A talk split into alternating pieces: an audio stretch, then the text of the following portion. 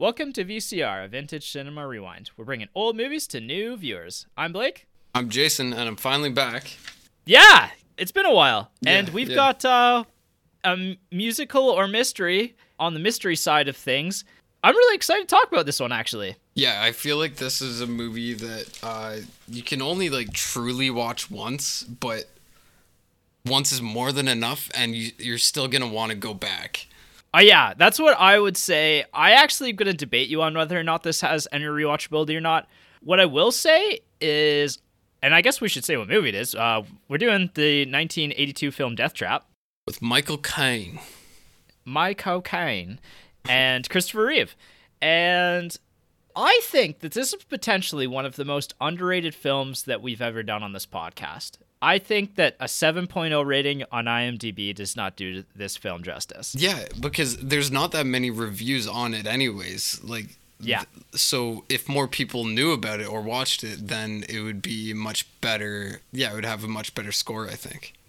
Yeah, and I think that the other thing when we get to legacy of this film is there's some complicated cultural things that were going on at that time that would have hurt this movie's reputation and and that may be why this film has maybe faded somewhat into obscurity.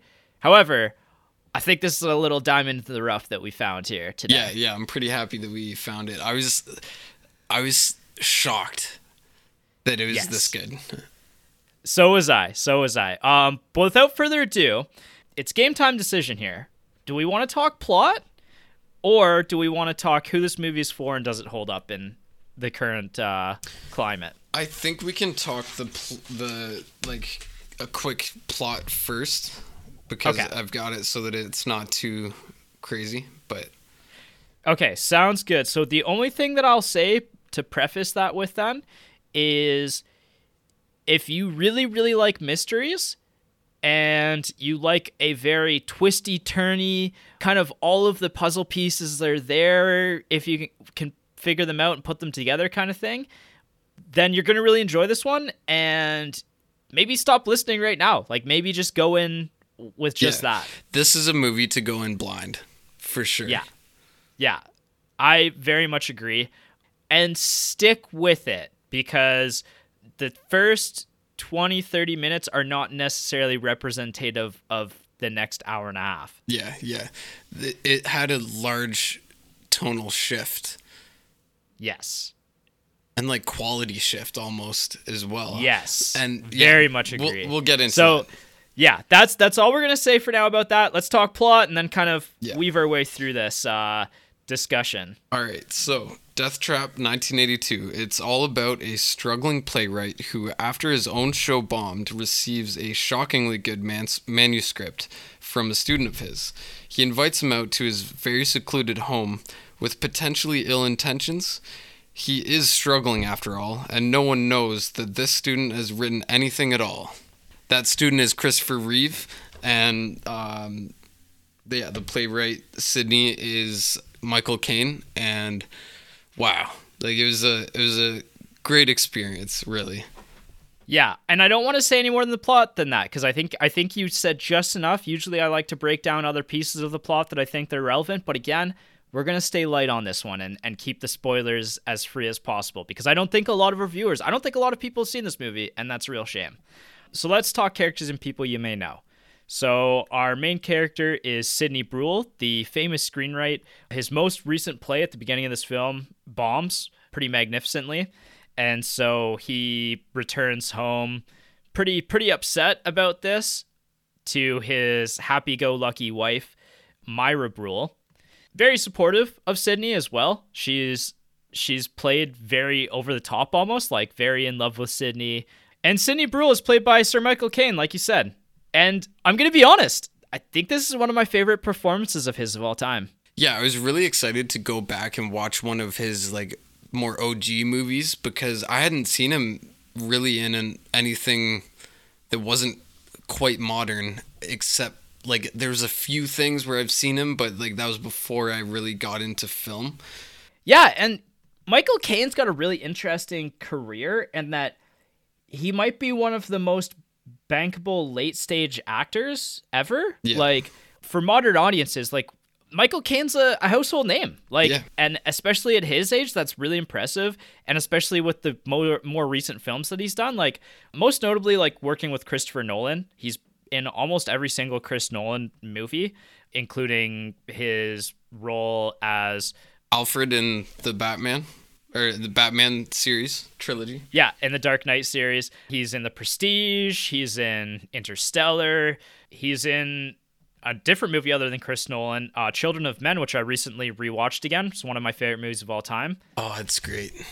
Yeah, very, very household name. Everybody would know who Michael Caine is, and this is a really interesting performance from him.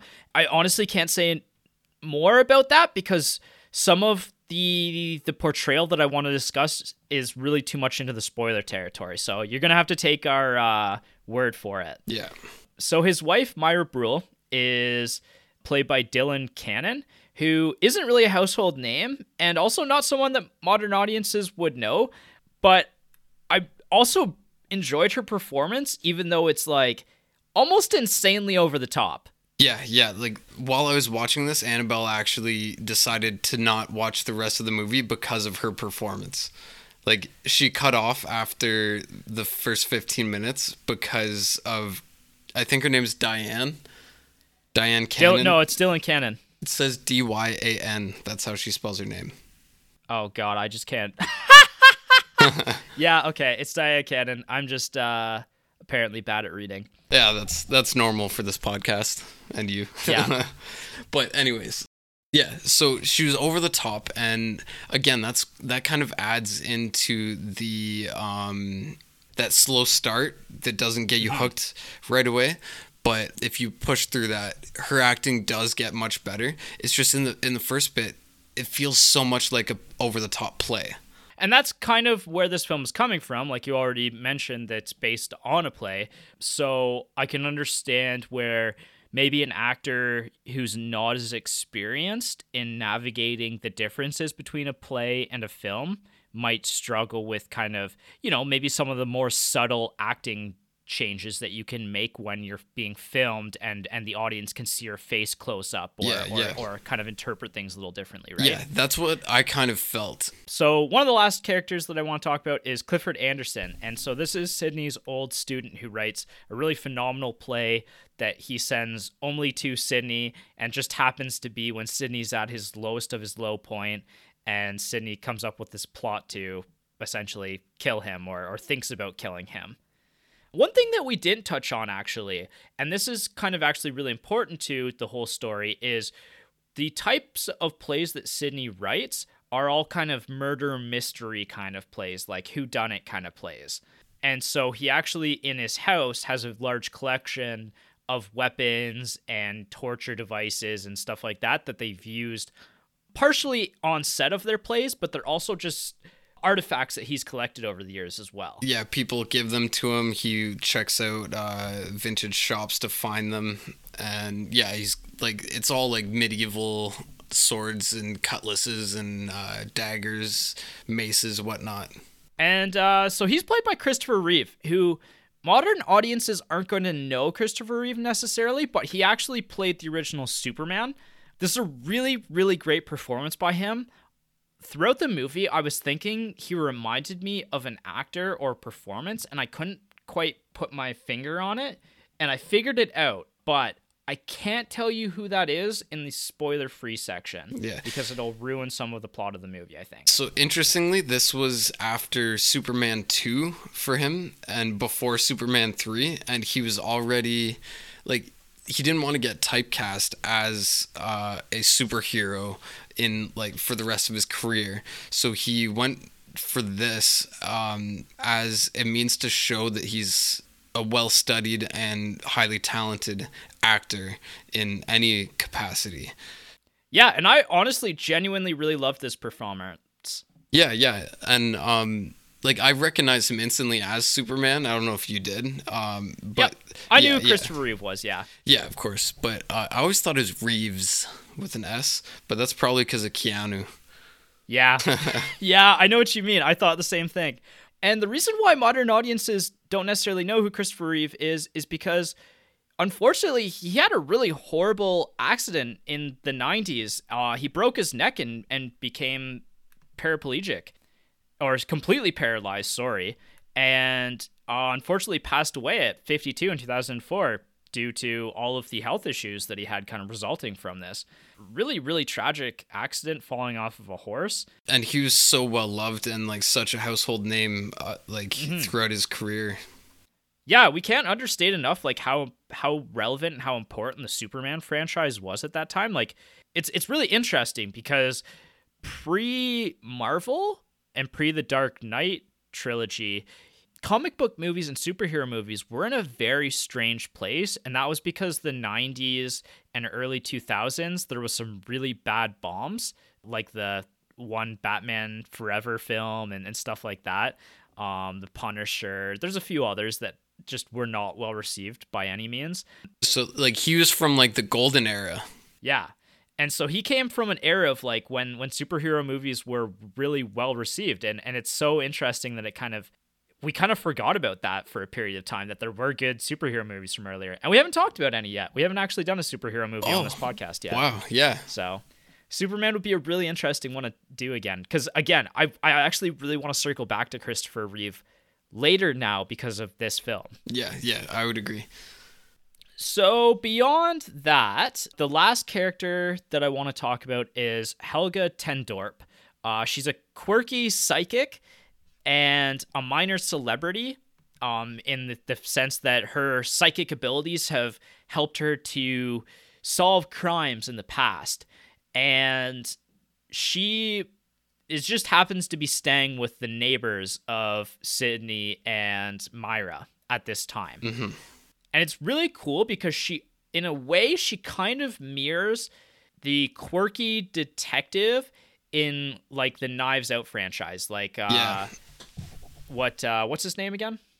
Benoit something in Benoit LeBlanc. Yeah, like so she almost mirrors kind of Daniel Craig in a sense. Yeah. However, what's really interesting about this film is it kind of complements a film like the Knives Knives Out and even Glass Onion, in which case we're seeing the whole film through the eyes of a potential killer rather than from the detective trying to solve the mystery. And I think that mm-hmm. I think that makes it a really interesting complement to watching those. Like you could almost watch them together, like watch maybe Knives Out and then watch this one to kind of kind of balance the scales a little bit. Yeah, I, I would highly suggest if you loved Knives Out to watch this because it kind of has the like essential elements that were created in older mysteries that Knives Out brought back and did very well. But and what I loved about Helga's character is that she was such a um like a foil or like a balancer where like she was like the only person coming from the outside in that other than like us the audience really that mattered she just messes everything up slightly and it's so frustrating because yeah. she's such a ridiculous character but like it it changes everything Right, right. It adds an an interesting new element. Yes, yeah, an unexpected element to this tale. Yeah, to us eh, because everything is so meticulous, sort of in these like these people are planning things as if they are a mystery, and she just adds in this like this chaotic nature, I guess. Yeah, exactly. So the last person that I'm going to talk about related to the film is the director, Sidney Lumet director that we've talked about before. I picked him for the movie draft and discussed some of his films, and those being Network, Dog Day Afternoon, and The Hill, which I loved all three. And he was he's most notable for adapting the theatrical play 12 Angry Men, which is considered one of the greatest films of all time now. And as soon as I knew that Sidney Lumet was the director behind this, I kind of thought to myself, I wonder if they picked him because of 12 Angry Men and his adaptation of that. Mm. And uh, looking up the research, that's exactly why they picked him is is because of his adaptation of plays. And again, I would say that he adapts this pretty masterfully, honestly. I have a couple of minor notes that I didn't love about the film, like there's very small things, but I don't think those were necessarily directorial issues that I had with it, um, interestingly enough. But I thought the way he adapted this did a really great job of building tension Yes. in a way that even seeing this in a play, seeing this in a live theatrical play, would not quite have would not quite have drawn that emotion out of me. That that edge of my seat kind of wanting to find out what happens next. And there's certain ways that he utilizes the camera in this that I think really kind of make that pop to me. Yeah, yeah. I felt like th- there was certain shots that were like long and um like And continuous. and continuous. That that's what I really noticed from the start. That Mm-hmm. it made it so much more intense because it was it, like it felt real. Yes. And the other thing that I noticed with that as well is as the tension starts to build, the shot gets a little bit shorter and then a little bit shorter and a little bit shorter. And then right as like the tension's about to boil over, things are moving at a really quick pace with the mm. camera. And it it's really almost like it feels like paranoia through a lens of a camera. I don't know. It was it was really well done. I really appreciated that. Yeah. So who this movie is for? Does this movie hold up in 2023? What do you think? Does this movie hold up in 2023? The intro doesn't, but the whole movie, hundred percent, it holds up. This was Yeah, and I kind of wonder on on your note of that. Like, uh, I want to dig into that. I kind of wonder because I also agree with you that this movie didn't immediately grab my attention. Whereas, like we talked about with another theatrical adaptation just recently when we did Cabaret, when Mike and I did that, mm-hmm. is Cabaret instantly drew me in, and then over time I actually became less interested in the film. Whereas this one, I almost think that it is trying to lull you into a false sense of security Yes. in that first 20 or 30 minutes. And it almost does it to its disservice at a point. yeah. It was a disservice to Annabelle who needed that quicker hook. But for me, I, I knew I was going into an older movie and that like I approach it the same way I would any older movie where you give it um, a little bit more time and it'll draw you in uh, like eventually. But it it was so quick when it did draw me in after that first like lull where I, it was setting up some of the characters but not too much And I think, well, I think on a rewatch, there are things that you're going to pick up and mannerisms and double speak and just just things going on that on the first watch aren't don't feel as important as they really are. yeah yeah Yeah, I, I kind of agree that I think this movie holds up for the most part. What's really cool about this is I think that because of the current relevance of Knives Out and Glass Onion, I think this movie is really primed for like a, a modern renaissance. I think that I if agree. more people watch this now, I I really think that that people would really grab onto this one. And r- the reason why is because the film's got some really great callbacks throughout it, like these constant callbacks and being like, okay, like this mattered, this mattered, this mm-hmm. mattered. yeah. And and it's a really rewarding film in that sense to watch because the more you pay attention, the more you'll get out of it. And even after I was done watching the film, I kept making connections in my mind to like things that had happened and and basically like why certain people did certain things or mm-hmm. why certain props became important and this and that kind of thing. And so I I really think that because of all that and because it's it's a really at times funny film to watch. Like there's some really great dialogue here after the first 20 minutes and, Oh, yeah. and some really great back and forth discussions and the film almost becomes meta at a point. Yes. And and yeah. all of this is just so relevant to the current culture. Yeah, I I very much agree. The they didn't exactly break the fourth wall, but they broke something close to it. Yes. Yeah, it was it was very masterfully done. I think anybody today who actually made it through that first little bit would love this movie. And yeah, again, anyone into the uh, Knives Out series or um, mysteries overall, reading mystery books, whatever, would definitely like this. And it's a oh a, a recent callback to um, Dial M for Murder, which was actually referenced in the this movie. So Nice. it's it's uh, Hitchcockian, if you will. Right. Yeah, yeah. And and again, like this film, because it's a play that comes out in 1978, like it is kind of referencing that bygone era of the mystery and Mhm. and it's it's cool that it's finally coming back around in 2023 and and 20, 2019 is I think really when Knives Out came out and, Yeah. and it's kind of restarted all of this again. But I, these are the kind of movies that I really enjoy that are uh, that I find are really rewarding for to watch and pay attention to and and you can get a lot out of this and it keeps you on your toes and it keeps you thinking. Yeah, yeah, exactly.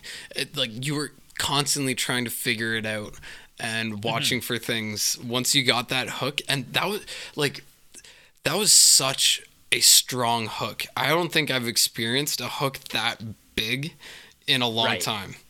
I very much agree. And I can't wait to discuss the specific moment in time where you like jumped up in your seat and and it completely hooked you. Because i think there's a couple different spots potentially but there's one moment in particular that like my jaw just about hit the floor kind of thing. Yeah, yeah, exactly.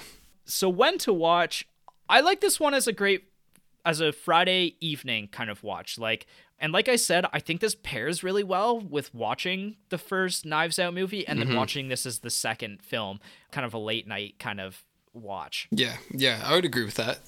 Yeah, Friday night, Saturday doesn't really matter. Like it's like a weekend movie, um, because it, it wakes you up. so you can't Yeah. watch it during the week because you're like so pumped halfway through that where you're like ah. i will say that i tried to go to bed not long after this and i kept thinking about it and had a little bit of a tough time getting to sleep Yeah, I stayed up a little later than I meant to after this. Yeah. Where to watch right now, unfortunately, because this is such a a small niche film that's kind of fallen out of the limelight, you can only rent it, but I would recommend the rental here, paying the four dollars for the rental because I think it's I think it's worth your time. From where You can rent it from just about anywhere. You can rent it from YouTube, Cineplex. is this on Criterion or no? Uh, I don't think so currently. Okay, it should be. It should be. I like I said, I I, I really think that this is primed for a big renaissance movement right now. And and I'm I'm hoping that we can push that forward. Yeah, yeah, I agree. And with that said, I think that's everything to talk about spoiler free. This is gonna be a pretty quick primer episode just because you know, we're we're trying our best not to spoil a movie that the twists and turns of the plot are extraordinarily important to your enjoyment. So Yeah, yeah. Know what I did love? If you like Michael Caine, you should definitely go back and watch this too. He looked fairly young and he had that like wavy hair. Yeah. And and you know what the other thing I'll say about it is is and and this is a kind of a credit to that first 20 30 minutes of building up hmm. is I think that it's also important because of who we know Michael Caine to be. I think that's important to spend a little bit of time to convince us the audience that mild-mannered British Michael Caine is potentially capable of murder. Yeah, yeah, exactly. And with such ferocity too. Yeah. but anyway, I think that's it for this week's episode. And I really hope that you're interested in this film and you go check it out and catch us next week as we dive deep into the spoilers. Yeah, looking forward to it. There's a lot to discuss. Yeah, for sure. All right. Well, see you next week. All right, thanks.